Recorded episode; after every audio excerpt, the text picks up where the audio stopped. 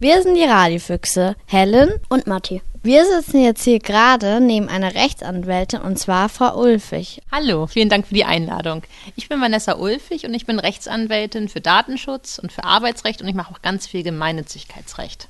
Auf jeder Website gibt es eine Datenschutzerklärung. Was sind eigentlich Daten und was bedeutet Datenschutz? Daten sind Informationen, die sich auf eine Person beziehen. Und Datenschutz bedeutet, man muss diese Informationen auch mal schützen. Daten können auch zum Beispiel eine E-Mail-Adresse sein oder eine Telefonnummer. Das sind alles personenbezogene Daten, die geschützt werden müssen. Das heißt, deine Daten bleiben deine Daten und wenn jemand deine Daten zum Beispiel weitergeben möchte, muss er dich vorher fragen. Wieso bekommt eine Internetseite überhaupt Informationen von mir, wenn ich nur darauf klicke? Hinter jeder Internetseite steckt so ein Protokoll und da wird gespeichert, wer auf der Seite war. Also ähm, ob ich auf einen Link bei Facebook geklickt habe und dann auf die Internetseite gekommen bin, auch diese Nummer, die mein Computer hat oder mein Internetzugang, die wird auch übermittelt. So kann man Menschen auch verfolgen im Internet. Sozusagen von welchem Computer wurde darauf zugegriffen oder welchen Browser man verwendet hat. Das wird alles protokolliert hinter so einer Webseite. Und das ist eigentlich ein technischer Grund, warum das gespeichert wird. Weil wenn es mal zu technischen Problemen kommen sollte, dann ähm, kann die IP-Adresse schon ja weiterhelfen, als dass man es zurückverfolgen kann, wo denn das Problem, das technische Problem gewesen ist. Was ist ein Browser? Ein Internetbrowser. Dadurch geht man auf die Internetseite.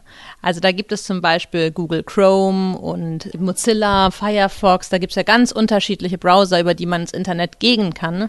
Und ähm, diese Information zum Beispiel, die wird auch auf einer Internetseite gespeichert. Ob du über Google Chrome reingegangen bist oder über Mozilla, das wird gespeichert. Bei vielen Internetseiten taucht oben oder unten der Satz auf, wir verwenden Cookies. Was sind Cookies? Das heißt ja eigentlich Kekse. Cookies sind keine Kekse, aber das sind kleine Spione oder kleine Detektive, die auf deinem Computer abgelegt werden.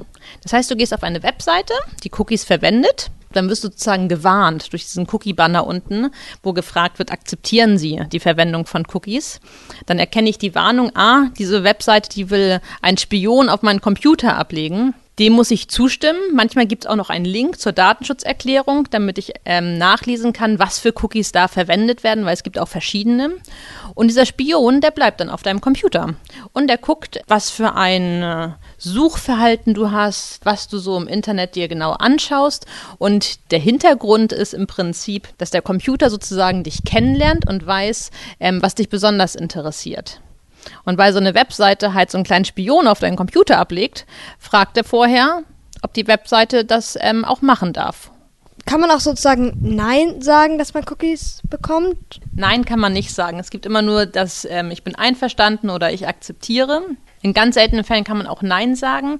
Andere sagen aber auch, gehen Sie auf unsere Datenschutzerklärung, da wird Ihnen das erklärt, wie man die ausschalten kann.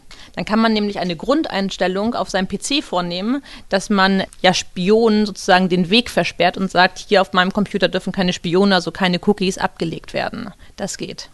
Aber nicht bei allen Seiten. Warum und seit wann muss das auf unserer Internetseite stehen? Im Prinzip gab es eine Gesetzesänderung im Mai 2018 auf europäischer Ebene, wo die EU gesagt hat, man muss endlich mal Klarheit schaffen, damit jeder weiß, was mit seinen Daten passiert, wenn er eine Webseite besucht und dass man halt auch über seine Rechte informiert wird.